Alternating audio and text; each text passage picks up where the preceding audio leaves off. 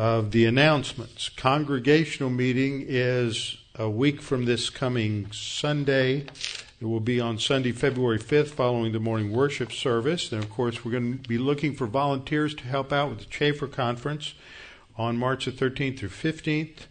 And then also uh, in April, I don't have the date right in front of me, but in in April we will be having mid-April we're having our um, annual church picnic. So everybody needs to get that on their calendar so you know what's coming up. I think it's April the 15th. So get your taxes done early and come out. Have have a good time to forget about it. Okay. Yes, Camperete, the transportation garage sale that they have every year to raise funds for the transportation of the camp, will be in late April also at Grace Bible Church. All right. Trust in the Lord with all your heart and lean not on your own understanding. In all your ways acknowledge Him, and He will direct your paths. They that wait upon the Lord shall renew their strength. They shall mount up with wings as eagles. They shall run and not grow weary. They shall walk and not faint. Fear thou not, for I am with thee. Be not dismayed, for I am thy God. I will strengthen thee, yea, I will help thee. Yea, I will uphold thee with the right hand of my righteousness. Be anxious for nothing, but in everything by prayer and supplication with thanksgiving, let your requests be made known unto God, and the peace of God, which surpasses all comprehension, shall defend your hearts and minds in Christ Jesus. Thou wilt keep him in perfect peace whose mind is stayed on thee, because he trusteth in thee. For the grass withers and the flower fades, but the word of our God shall stand forever. Before we get started, we'll have a few moments of silent prayer to give everyone the opportunity to make sure you are walking uh, by the Spirit and prepared to study the Word, to grow spiritually, and to think through what we're studying this evening, to be encouraged by it, and then uh, then after a few moments of silent prayer, then I will open in prayer. Let's pray.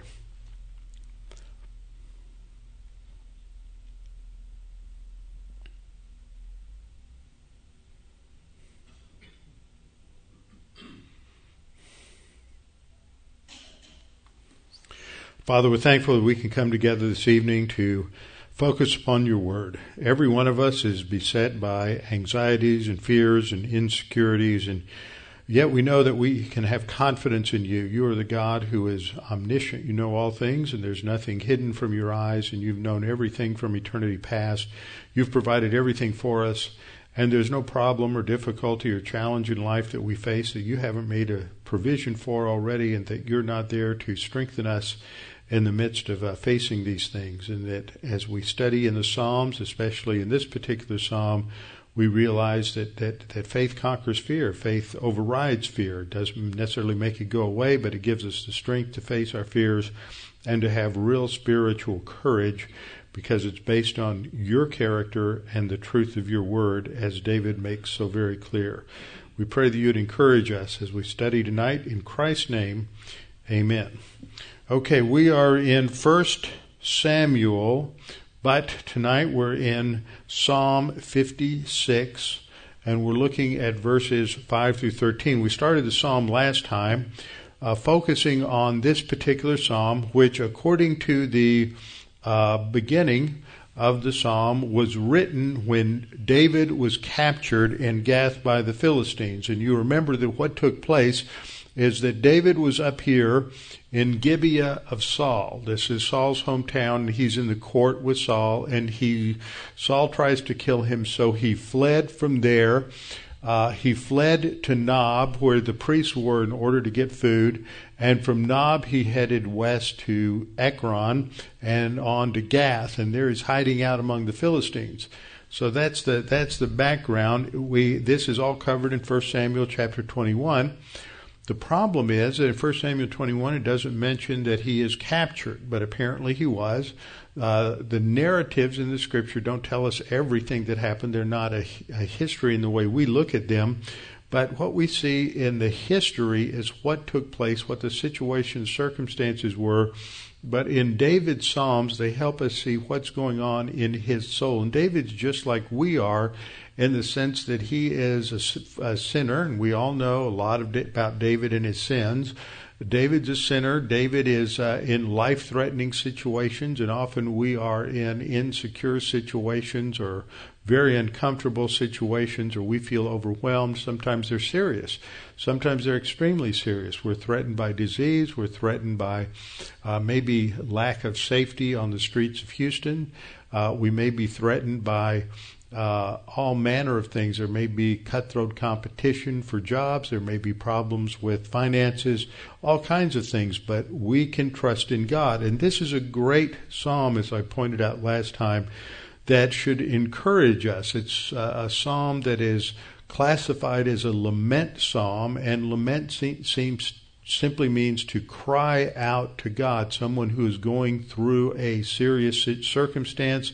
And so David cries out to God, and this is uh, seen clearly in the uh, opening verses. But the thrust of this psalm is really on trust. It's really in the idea of faith in God, and that it's not that the problems, the insecurities, the fears go away and one takes the place of another, but it overrides it so that we are, may still be afraid, we may still have those insecurities, but we're not going to listen to our emotions. We're going to listen to the Word of God. The truth of God's Word always has to override our emotions, our subjective feelings have to be brought into control by the Word of God. And that's one of the great benefits of memorizing Scripture, memorizing promises, memorizing verses like um, verses 3 and 4. Whenever I am afraid, I will trust in you. In God, I will praise His word. In God, I have put my trust. I will not fear. What can flesh do to me?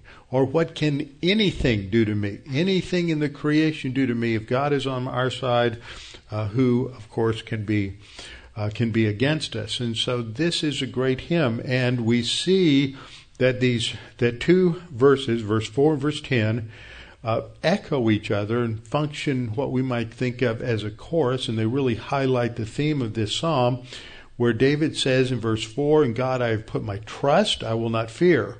And then in Psalm 56:10, in God I will praise His word.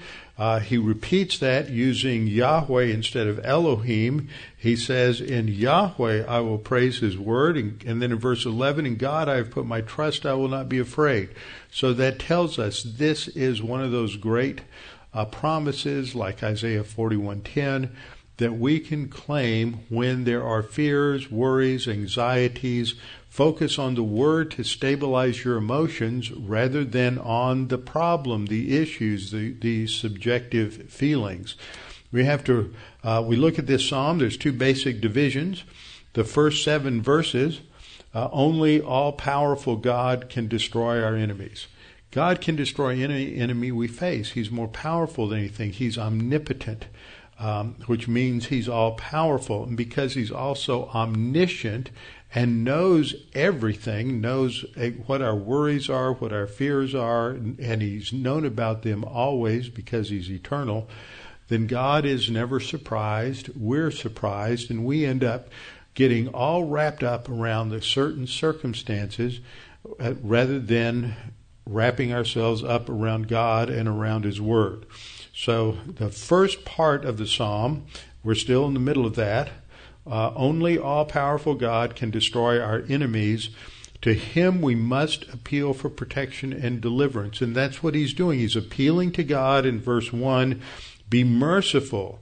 And the word there is also a word that can that can be translated grace, but it, it's mercy is the application of grace. And he's saying, Be merciful to me, O God, uh, for man would, and I translated that last time, man would crush me. You know, fighting all day, he he he presses uh, presses upon me and squeezes me, and then that same word is used again in verse 2 my enemies would hound me. And actually it's the same word in the greek uh, uh, that we saw last time that there's this external uh, pressure and he's focusing on that and so he appeals to god for protection and deliverance. Then in the second half of the psalm, which we'll go through tonight as well, we are reminded that God cares for us. And and the imagery that's used there is, is is quite significant because we think sometimes I've heard people say this. Well, I don't want to pray about that because I don't want to bother God about this little thing. It's like God can't handle every situation. He he he multitasks at levels that no, no nothing we can ever do could even approach. We cannot overwhelm the grace of God or the knowledge of God. But we, we tend to do that. Oh, I don't want to bother God. Well, God is, wants to be bothered. He doesn't want us bothering anybody else with it. He wants us to bother Him with it. So when we try, when we understand that, we understand His care. That increases our confidence in Him, and um, and that. So we look at the the the psalm starts off with the focus of this situation in Gath. and when we get to the end, he's going to make a vow of praise, and that's where Psalm 34 came in. Uh, we skipped over Psalm 56 in the order of events. This actually takes us back before Psalm 34. Psalm 34 is the praise psalm, the public praise that is the outworking of his vow to praise God. So he uh, talks about uh, or calls upon God to be merciful to him describes his enemies. It's continual. The, the grammar of the text indicates that it's going on all day. Uh, fighting all day, he squeezes me, he pressures me. Uh, so that imagery of crushing and pressure is the same thing that we talk of in terms of stress. We're just being overwhelmed by circumstances. But he's got enemies that want to kill him that want to destroy him, and they have captured him, and his life is truly in danger. Verse 2 My enemies would crush me, or excuse me, my enemies would pressure me or squeeze me, oppress me all, all day. For there are many who fight against me, O Most High. And by using that title, O Most High, he's emphasizing God's omnipotence again, that he's higher than everything. Now, these enemies are elevating themselves, but God is even higher. We're going to see that in his prayer a little further down. He's going to pray that God would cast down the peoples, verse 7. That's because they're arrogant. They're high, they've elevated themselves. God is higher. So we have this movement of up and down. They've elevated themselves in arrogance. This is what people do. All of us do that at times. But as his enemies, they are uh, giving themselves uh, uh, powers and abilities far beyond their capability, and he's recognizing they may be arrogant and raising themselves to high levels, but God is even higher. And then he will call upon God to cast them down. In verse 3, we read, Whenever I am afraid, I will trust in you. That's the solution. Faith conquers fear. Whenever I'm afraid, I will trust in you. The imagery there is at any day. That's literally what it means. Any day uh, that I am afraid, any time I'm afraid is the idiom. I will trust in you in God. And then there's a focus on His Word, His promise, what God has revealed. In God, I will praise His Word. That's how we know about God. That's how we know what He can do. In God, I've put my trust. I will not fear. And so as we looked at this last time, I focused on uh, both phrases. Verse 3, I will trust. Uh, and in Psalm 56 4, I have put my trust. So there, the grammar is slightly different, but it's the idea that, that of, of stating what I will do. This is, this is what my application is. I will trust him. And then verse 4 is talking about what he has done. So it's a past tense. But the idea of batach there is the idea of trust. It's the idea of confidence. It's the idea of certainty that God is bigger than any problem that I've got. He's bigger than any people that oppress me. He, he's bigger than any circumstance or situation, no matter how overwhelming it is. God is the one who provides security. God is really our safe space. There is no other safe space. Security and safety can't be fi- found in situations or circumstances or people or money or any of the details of, life. The only place where there's true security is in the, in God and trusting in Him. And then I pointed out because we'll come back and look at two, uh, at least one more preposition. We'll see the, the second one, but, uh, again.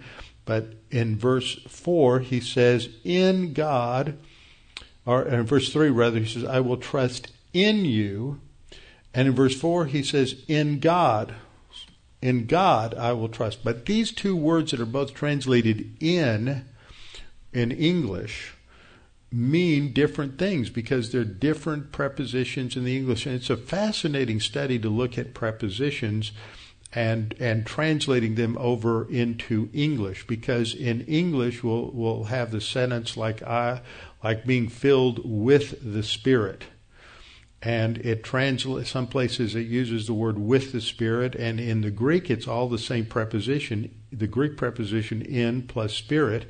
Another place it's by the Spirit, another place it'll be translated in the Spirit but yet it's all the same preposition in the Greek. And that gets very confusing for a lot of people, and it's caused historic confusion. That's one of the reasons we got a charismatic movement is they didn't understand uh, what it meant to be baptized um, by the Spirit. They saw in one place it was with the Spirit, another place it was by the Spirit, so they thought that was two different baptisms, and that, that the rest is history. It's one baptism, all the, most of those phrases with the Spirit, almost all of them should be translated uh, by means of the Spirit. So it's really important to understand uh, these kinds of things. So you could say, I was walking with a friend.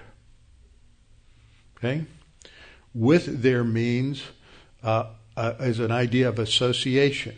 I'm with someone, I'm associated with someone you could say I, I, I, I have to walk, but I but I have to I, I can walk, but I have to walk with a cane.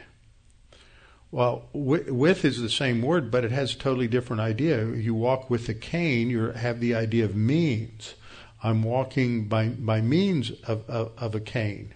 So so we have to look at these words, and they're important. And so that word I will trust in you shows movement towards something. I am moving my my thinking, I'm moving my focus onto God.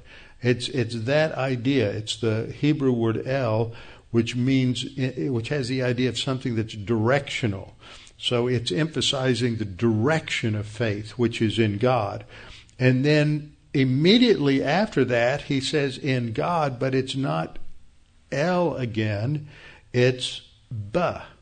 And there it's it's focusing on in, it's it's narrowing it to the object of faith. So there's a directional idea uh, where in the direction I'm placing my faith. And then in verse 4, it's more the idea of the object of faith. It's not faith that has power. And this is a big thing in a lot of mind control cults, and these ideas have come over into a lot of evangelical Christianity, this idea that, that if I can just think it, I can do it. And uh, this became very popular coming out of the 19th century. A lot of those ideas got picked up in the faith healing movements, in the charismatic movements. And um, you get this idea that if I just believe hard enough, it can happen. Well, it's not, it's not faith in faith. Faith isn't some mystical power. Faith is just believing something to be true, but if the something you're believing to be true isn't true, then it's a useless faith.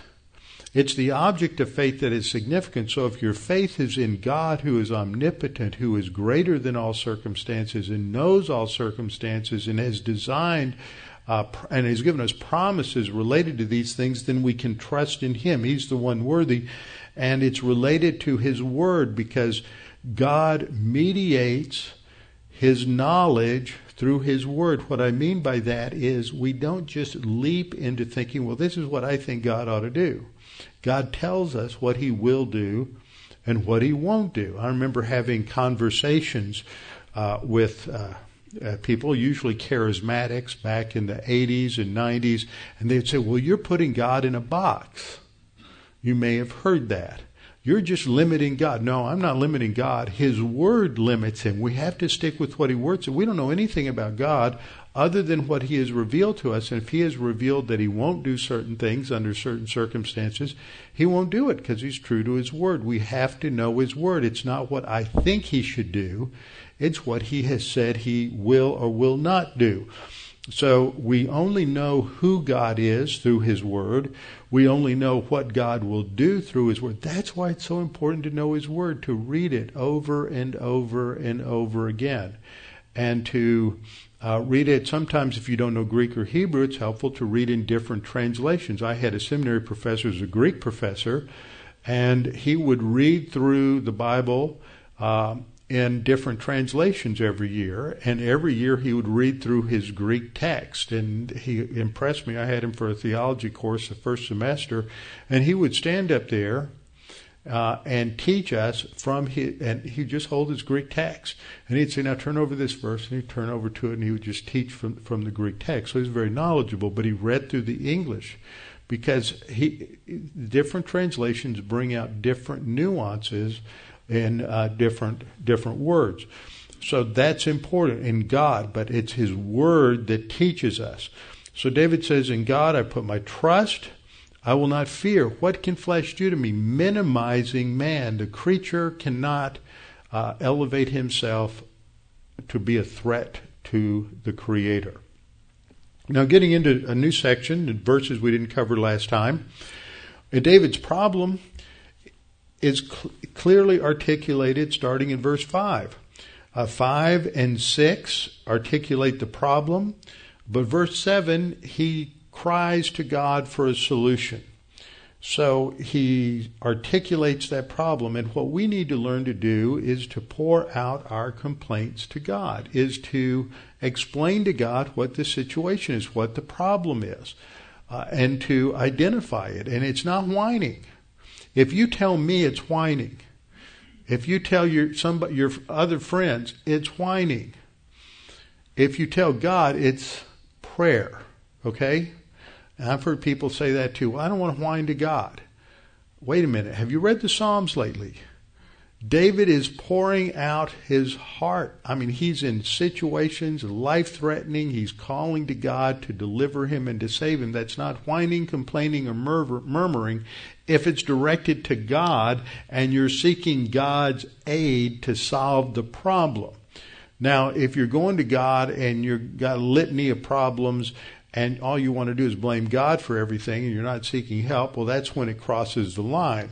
But here we need to see what David is doing. He says, he's describing his enemies, and he says, All day they twist my words. All their thoughts are against me for evil. So he's talking about two different areas that we would classify as sins. There's sins of the tongue, and there's mental attitude sins. Their, their thoughts. We'll look at the language there in just a minute.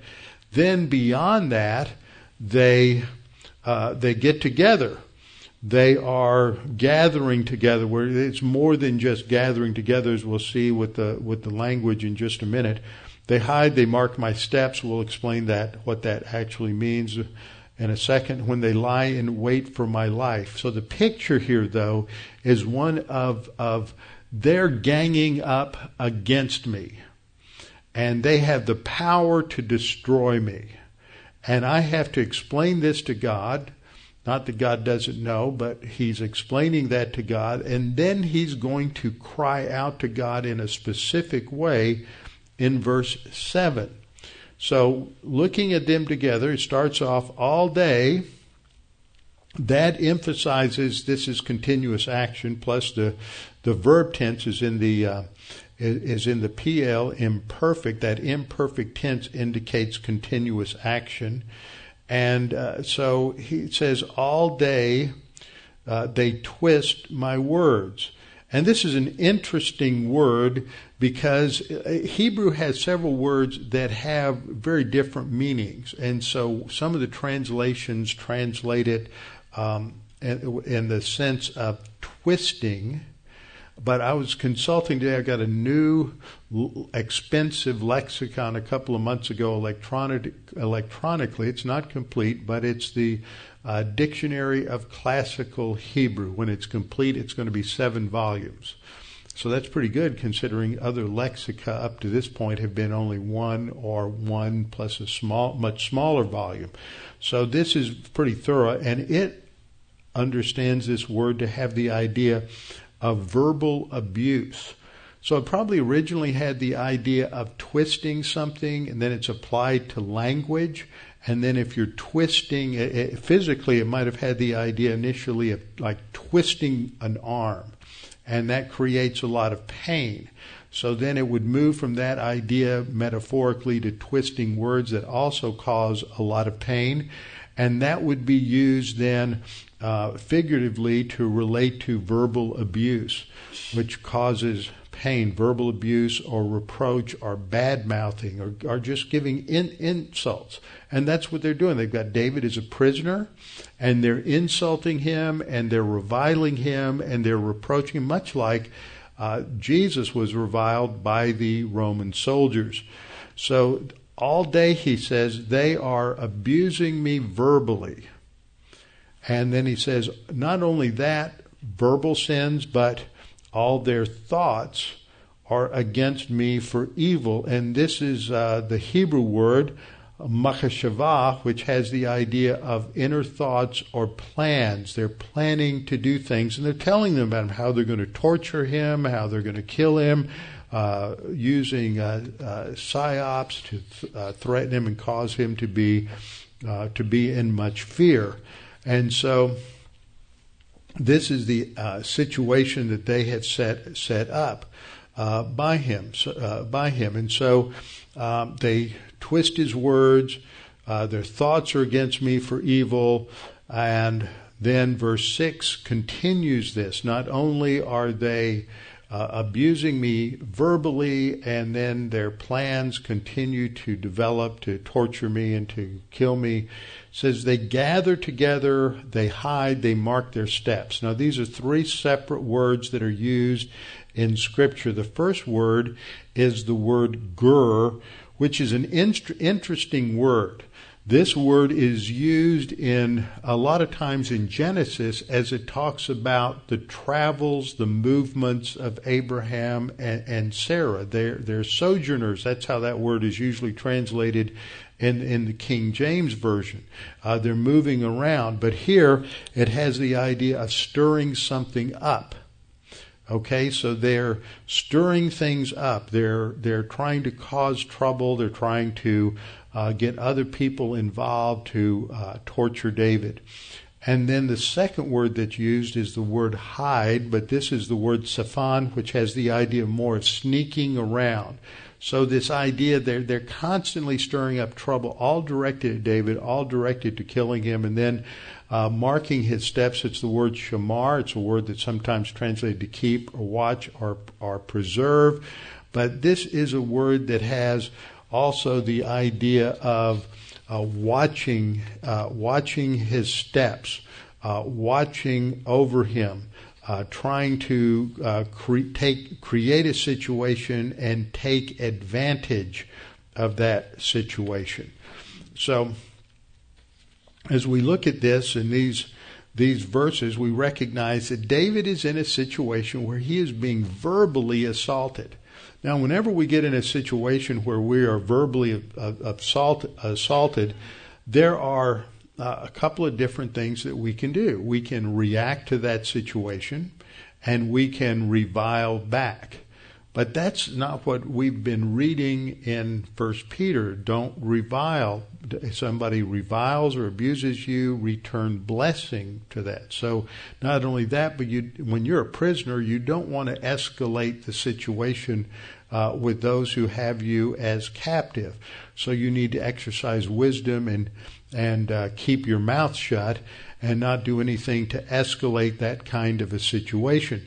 As believers, we have to rise above these circumstances. Sometimes it may not be um, uh, the same kind of situation, but we may become victims of sins of the tongue, whether it's gossip or maligning, uh, whether it's slander. Uh, it could be just vile, abusive stuff. Today, I read a firsthand account of a of a teacher who had planned several months ago before the election to take a group of, of uh, about 15 high school kids to Washington, D.C. for the inauguration, whoever it was, for the inauguration, and also since they were going to stay over and see various uh, monuments and uh, go to different different places on on Saturday after the inauguration. And so they went down early on. They went to the inauguration. They saw some of the protesters uh, that were keeping some people from going on to the uh, in, going in where they could hear and witness the inauguration. And then on Saturday, when they had this women's march, they were down there early. They went to uh, one of the Smithsonian museums, but then when they came out, the crowds had just mushroomed, and they could hardly move. And she had all the kids lock um, lock arms, and the kids had picked up Trump hats the day before and were wearing them. They didn't want to put them in their luggage because they would crush him. And they and she describes these vile, abusive uh, insults and and the threats that uh, these women uh, threw their way. And she's very objective. She says, "I had many friends who were there. They would not have done that. Uh, not everybody who was." Involved in the women's march was that way, but she said we ran into some people who were just absolutely horrible. And they were getting in the face of these kids and they were trying to pull them apart to, to separate them, but the kids were able to hang on to each other. And she had told the kids no matter what anybody says, you keep your mouth shut and don't don't retaliate, don't retort, just just keep your eyes forward and stick together and that's how they survived. She said. I, she said the crowd was so worked up that if anybody had retaliated or said anything, it would have just caused an absolutely absolute mob scene, and it would have been completely out of out of control. But this was just terrible for those kids. But it's an illustration of this kind of thing. In some situations, the best thing for us to do is to keep our mouth shut. There are circumstances and situations Jesus said we're throwing pearls before swine. I have been that way with believers where it doesn't matter what I say, they're not going to listen, their mind's made up, don't confuse them with facts, exegesis, good theology. They're, they're, it's not a learning situation. And it's that way in situations you may face at, at work, in your in, in employment. You may face it that way at times in marriage and family, uh, with friends you just keep your mouth shut and you exercise grace. The more I study this, the more I understand that the primary thing that believers need to do is just be gracious to people and to rise above it. Don't retaliate. Don't um, don't try to re- return insult for insult. Don't escalate the situation. De-escalate the situation and seek peace and harmony. That doesn't mean that you give up or you quit or you're being rolled over. It's that nobody benefits when you escalate situations and you re- react and revile for reviling. Just, just for the sake, it just intensifies uh, the whole circumstance, and you it, so that there can be something constructive. You have to uh, de- de-escalate that situation, and that's what what um, David realizes there he keeps his mouth shut and he talks to the one person, though, that can do something uh, about it, and that's God. And we see this in verse 7. Verse 7. Before we get there, one, one verse that I think is important to maybe memorize, at least understand the principle that whenever you're in a situation where you are the object of a lot of hostility, listen to what Paul says in Romans 12:20. Actually, it's a quote from Proverbs 25, uh, 22, and 23, or 21 and 22, excuse me. Therefore, he says, if your enemy is hungry, feed him. Now, this isn't the Sermon on the Mount, it's Proverbs, but it's quoted by Paul in the New Testament. This goes against every natural inclination of our sin nature. If your enemy is hungry, feed him. If he is thirsty, give him a drink, not poisoned. Okay, I, I read your mind. If you're hungry, feed him. If he's thirsty, give him a drink. For in so doing, you will heap coals of fire on his head. Now, the reason you're doing it should not be to heap coals of fire on his head. I mean, that was the first thing I ever, I remember hearing this in high school and somebody say, oh, if you really want to get back at somebody, you just be really nice to them when they've been mean to them, and that's just going to heap coals of fire on their head. But that, um, Keil and Delitzsch commentary on the Old Testament, I'm not sure which one wrote the commentary on Proverbs, uh, makes this statement. Now we say indeed that he who rewards evil with good takes the noblest revenge. That's the high ground.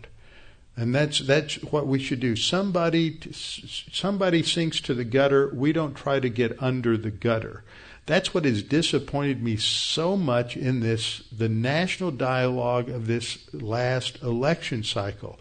There were things that Donald Trump said that were vile and despicable, and everybody ought to reject.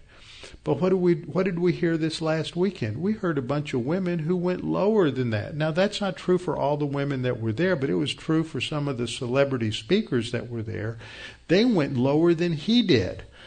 That doesn't help anything. We have to elevate the conversation, not destroy the country and not destroy ourselves. It, you never return evil for evil, especially if you're a Christian. Anyway, so Keil and Delitzsch go on to say, he who rewards evil with good takes the noblest revenge. But if this doing of good uh, proceeds from a revengeful aim and is intended sens- sensibly to humble an adversary, then it loses all its moral worth and is changed into selfish, malicious wickedness. So you have to have the right motives. And that can only come if you're loving one another or if you're loving your neighbor as yourself, as Scripture says. So this is what's going on here. And in Psalm 56 5, uh, David is reacting to their to their verbal to their verbal sins. And this is how he concludes it, looking at verse 7. Looking at verse 7, he says, Shall they escape iniquity? And here he is uh, asking a rhetorical question. Now, the reason that you ask a rhetorical question is not because you're trying to find out um, information. A rhetorical question is designed to get people to think about what you're saying. So, why do you think he's asking a rhetorical question? See, I'm asking a rhetorical question so you'll think about it, illustrating what I'm trying to teach you. A rhetorical question is one of thousands of um, figures of speech listed in Bullinger's three inch thick volume called Figures of Speech Used in the Bible. And he usually lists them by either their Greek or their Latin name. And the uh, I believe this is a Greek name is erotesis, E R O T E S I S. It's the technical name for a rhetorical question. It is when you, when a speaker asks a question without expecting an answer. And they do this to get people to either affirm what they are saying or to make a demonstration or get people to think about other things or to for a lot of different different reasons. Bullinger says that instead of making a plain and direct statement, a speaker suddenly changes his style and puts what he was about to say or could otherwise have said into the form of a question, sort of stating it as a, as a statement of fact. He puts it in the form of a question without waiting for an answer. Instead of declaring a conviction or expressing indignation or vindicating authority, he puts it in the form of a question without expecting a reply. For example, in Psalm 2:1, the psalmist begins, "Why do the nations rage?" And then he goes on. He doesn't expect an answer. It's a, it's to get you to think. So here in verse 7, David reaches this conclusion after stating in verses uh, uh, 5 and 6 what the bad guys are doing to him. He says, Should they escape? By iniquity? In other words, should they get away with this? In anger, this is where he states it in anger, cast down the peoples, O God. That's appropriate because of the language here. The word peoples is a term that is used. Sometimes it's referred to the people of Israel, Am Israel. Um, here it refers to, it's a synonym for the Gentiles, and he is captured by the Gentiles, by the Philistines. But what I always like to point out is it's in anger. Now we translate that as anger and we say, oh, God has anger. I don't think so. I don't think so. I got into a discussion with a theologian one time, and they, they had written a paper that God has emotion, and they'd used one of these examples about God's anger. And I said, but that's really just a figure of speech. And they said, no, it isn't. I said, look in the Hebrew. The Hebrew word there for anger is the word af. Af literally means nose. What happens when you get angry? Your face gets all red and blustery, and your nose gets all red. So what the what the Hebrews would say, if you're angry, they'd say your nose burned, or just shortened it to nose. Okay, it's a figure of speech. It's an anthropomorphism. An anthropomorphism is when you attribute to God some physical attribute of man that God doesn't actually possess, like the eyes of God go to and fro across the face of the earth. He doesn't have eyes, okay? Or the arm of God. Uh, he doesn't have an arm, but it's talking about his, his power or his strength. So God doesn't have a nose.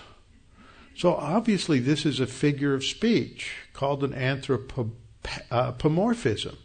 But it's a anthropomorphism that is used to express an emotion that, like an anthropomorphism, God doesn't actually possess. Okay, so it's a double figure of speech. And that means that what it's expressing is God's justice, that God should, should act in, interfere and, and uh, intervene in justice. We do the same thing in English. We talk about somebody who goes to court, they stand before a judge, and the judge gives them the full sentence of the law, and you say, Well, that judge was mad. He threw the book at him. Well, if he's any kind of judge, he's not going to be emotional. He's going to objectively evaluate all of the evidence and draw a conclusion. And if that conclusion is that he deserves complete full punishment under the law, then we say he threw the book at him. But that's we're not talking about emotion there. So we have to be very, very careful with this because emotion is a response to something. And if God is responding to human decisions, that creates a little bit of a problem because God has known about those human decisions for eternity. So has God been eternally angry? Because when uh, the Israelites rebel against God in the desert and they experience the wrath of God. If God has known about their rebellion for eternity, then has God been eternally wrathful? Ah, see, now you start getting into some real problems that affect the character of God. No, but God is just, and God is going to uh, righteously judge uh, a people. So that's what's going on here. David is calling upon God, metaphorically, to judge these people. In anger, cast down the people. And the idea of casting down is the idea they've elevated themselves in arrogance. God needs to uh, bring them down, cut them down to size, as we would say in English. And then he shifts the focus in verse 8, rather than talking about his enemy, now he begins to talk about God. In verses 8 through 10, or actually 8 through 11, he's going to talk about God's response to our suffering in verses 8 and 9. And then he's going to talk about why he can trust God, why he has confidence in God in verses 10 and 11. And the confidence in God grows out of his understanding about how God pays attention to our suffering. So in verse 8, in verse 8 we read, You number my wanderings. You number my wanderings. Then he says, Put my tears into your bottle. Are they not in your book? So this emphasizes God's care for the believer, which, because David understands his care for the believer in suffering, it uh, brings forth David's confidence in God and eventually his vow to uh, praise God for his grace and favor. So as as David looks on this situation and thinks about it and reflects upon how God delivers him, he realizes the depth of God's care and involvement, and he expresses this in a really significant way. He uses two different figures of speech uh, in order to express this, two cultural idioms. One is the idiom of a record book. That's in the first line and the third line.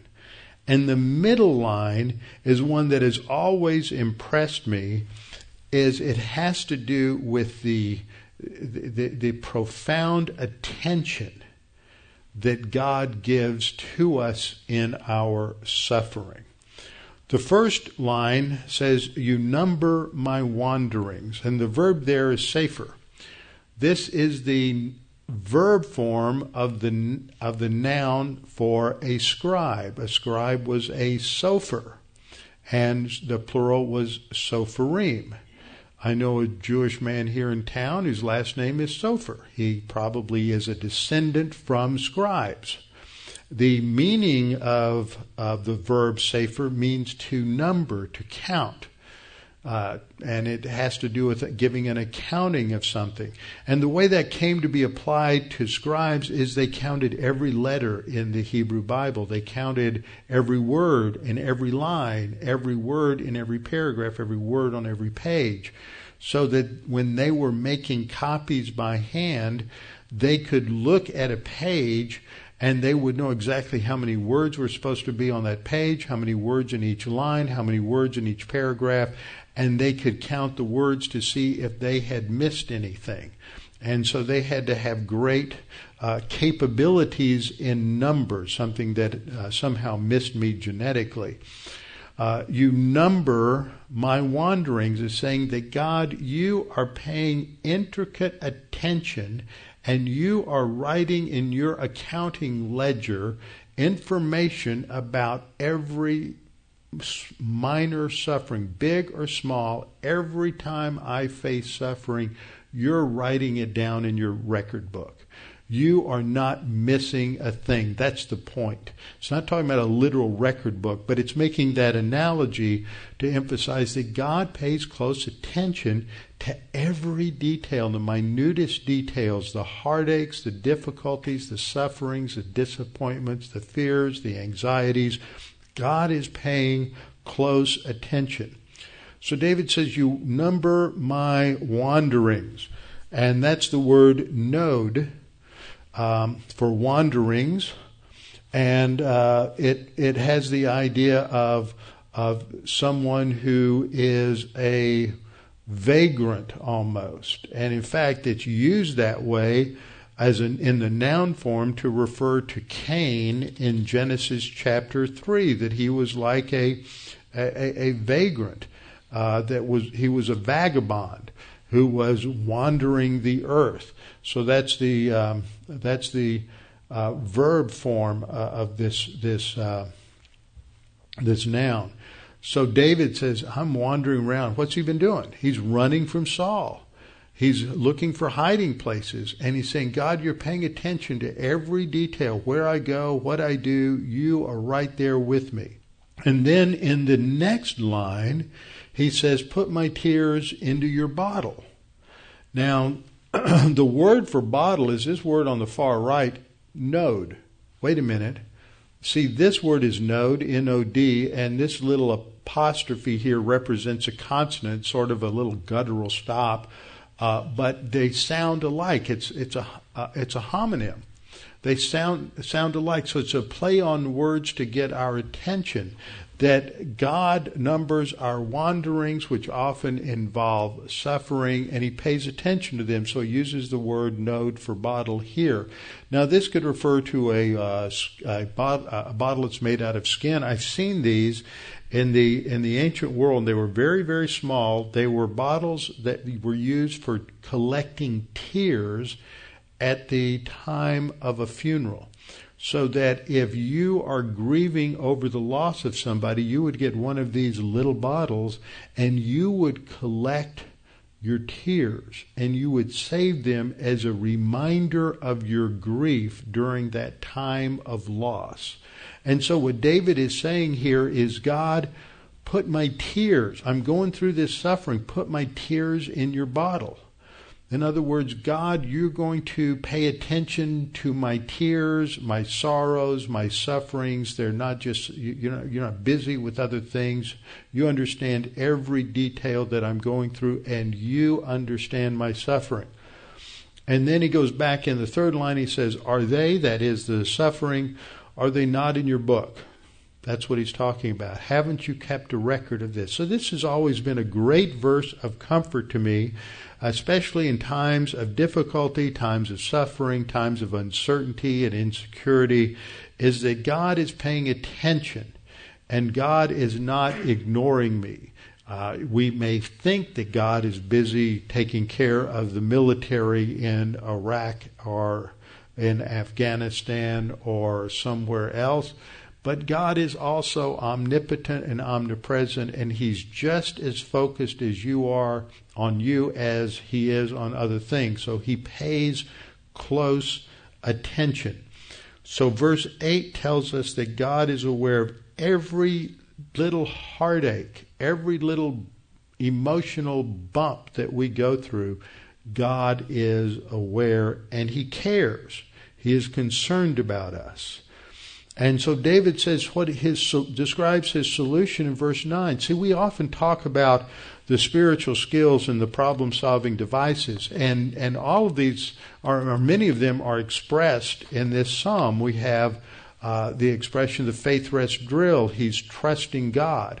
Uh, grace orientation in his calling out to God to be merciful to him we have the expression of his doctrinal orientation. He understands the truth of God's word in terms of his power. He is called O Most High. Uh, he knows that he can trust in God because he has specific content. He knows the word. He keeps coming back to this as he will in verse uh, verse 10 in god i will praise his word so he's he's oriented to doctrine he has a personal sense of destiny He's calling on God to deliver him because God's made a promise. He said, I'm going to make you king. You're going to be the Messiah and you're a messianic king. You're going to be the king of Israel. So God's going to fulfill that. So he knows what his destiny is. So he's, he's using that. He's got personal love for God. The, the, the pages of these Psalms just, just drip with, with evidence of David's love for God. He has a, a, a love for his enemies uh, at times. He has uh, at, at, times he wants God to judge him. At other times he shows a love for his for his enemies. He's occupied with God in the Old Testament. We have occupation with Christ in the New Testament. And all of those are implemented in various ways at various times through our prayers. We, when we pray, that is how we take our faith rest drill, mixing faith with promises, and target it toward God when we are, uh, are, are, are, oriented to God's grace, we're crying out to God in terms, be merciful to me. I don't deserve it, but you have shown me mercy in saving me, show mercy in delivering me from this situation. So prayer is how we target many of those spiritual skills toward God. So David says, When I cry out to you, that's what he was doing back in verse 1. Be merciful to me, O God. When I cry out to you, then my enemies will turn back. If you intervene, see, the assumption is, is when I cry out to you, he skips over this, but the assumption is when I cry out to you, you're going to intervene. You're going to come to my aid, and then my enemies will turn back.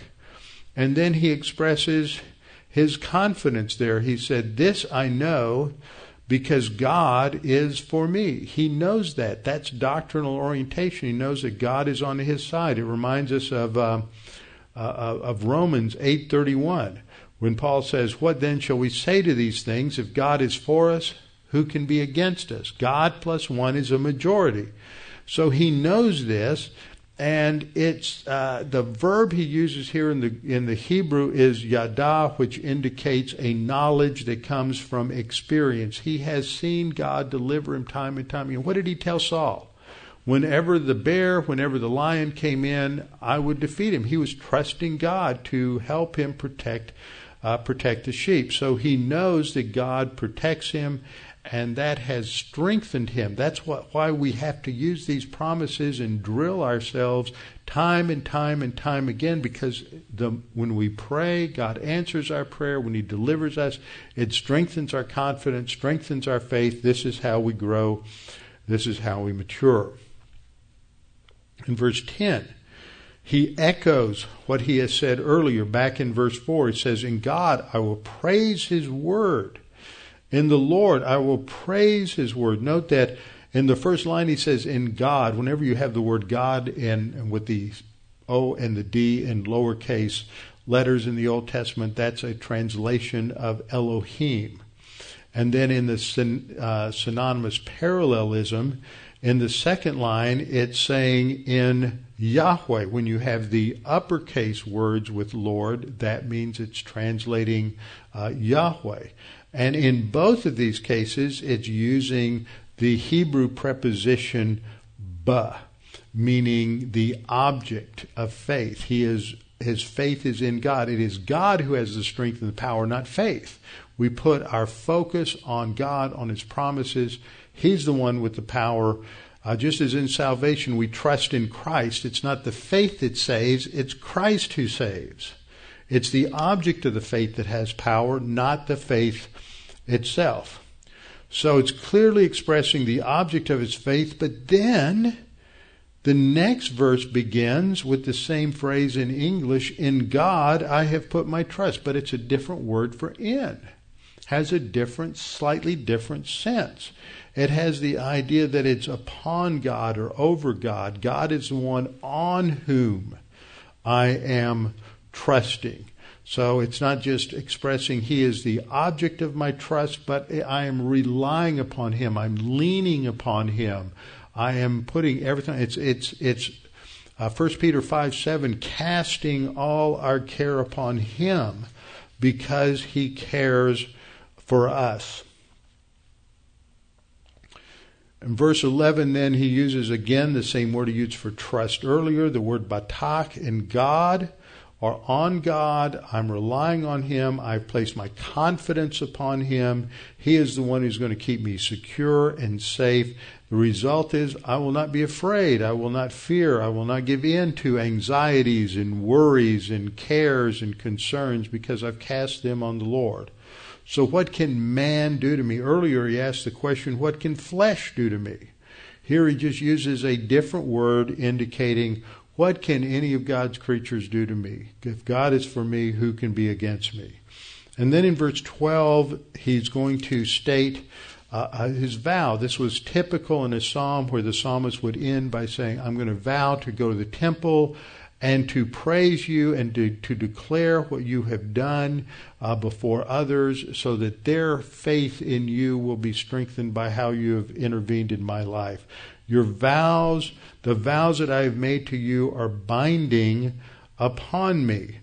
And sometimes uh, uh, these these are uh, this word that expresses vow what is, is, means what it's what he's saying, which is I'm vowing to make a thank offering, uh, bring sacrifices to the temple, and so he said, This is binding upon me, and I will render praises to you. So he's going to bring an offering into the to the tabernacle in order to praise uh, to praise others. And then he explains why in verse 13.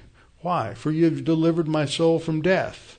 Uh, I was captured by the Philistines. They were going to kill me, but you delivered me. We learn how he delivered him in the text because he feigned madness, he faked madness, and we learn that uh, more about it when we look at Psalm 34, which is the praise psalm he wrote uh, in fulfillment of this vow uh, to praise God. So he explains that you've delivered my soul from death, have you not keep kept my feet from falling? I, I, I could have fallen. He's using that idea of my falling down as a uh, figure of speech for death. Why is he doing this? That's the last line in the psalm. That I may walk before God, not so that I'll just be delivered, not that so I'll just be survived, but the purpose for the deliverance is that I can walk before God. Walking is a metaphor for the Christian way of life the believer's way of life in the Old Testament, that I may walk before God in the land of the living, that I may fulfill God's plan and purpose for my life, and that He may be glorified by. That's why God saves us. He doesn't save us just to get us out of a mess. He saves us so that we can glorify Him and fulfill our mission in terms of our personal sense of destiny. So that helps us to understand Psalm 56. There's another psalm that's going to come in right after this that fits with 1 Samuel chapter 22. And so we will go there uh, next time. So we're working our way through these Psalms that David wrote while he is running from Saul in the wilderness. Father, thank you for this opportunity to be encouraged by this psalm, be reminded that faith conquers fear that all of our worries and fears, anxieties, insecurities are just to be cast upon you. And when we do that, then we're free to truly love people, to make ourselves vulnerable, to love people, to uh, treat them with the kindness and the generosity of your grace, and not to retaliate in kind to to those who have harmed us or hurt us or wish to do us harm. Father, we pray that our lives might, we may constantly be aware that our lives are to be a testimony of your grace and your goodness, that ultimately we can articulate the gospel to those around us. And we pray this in Christ's name. Amen.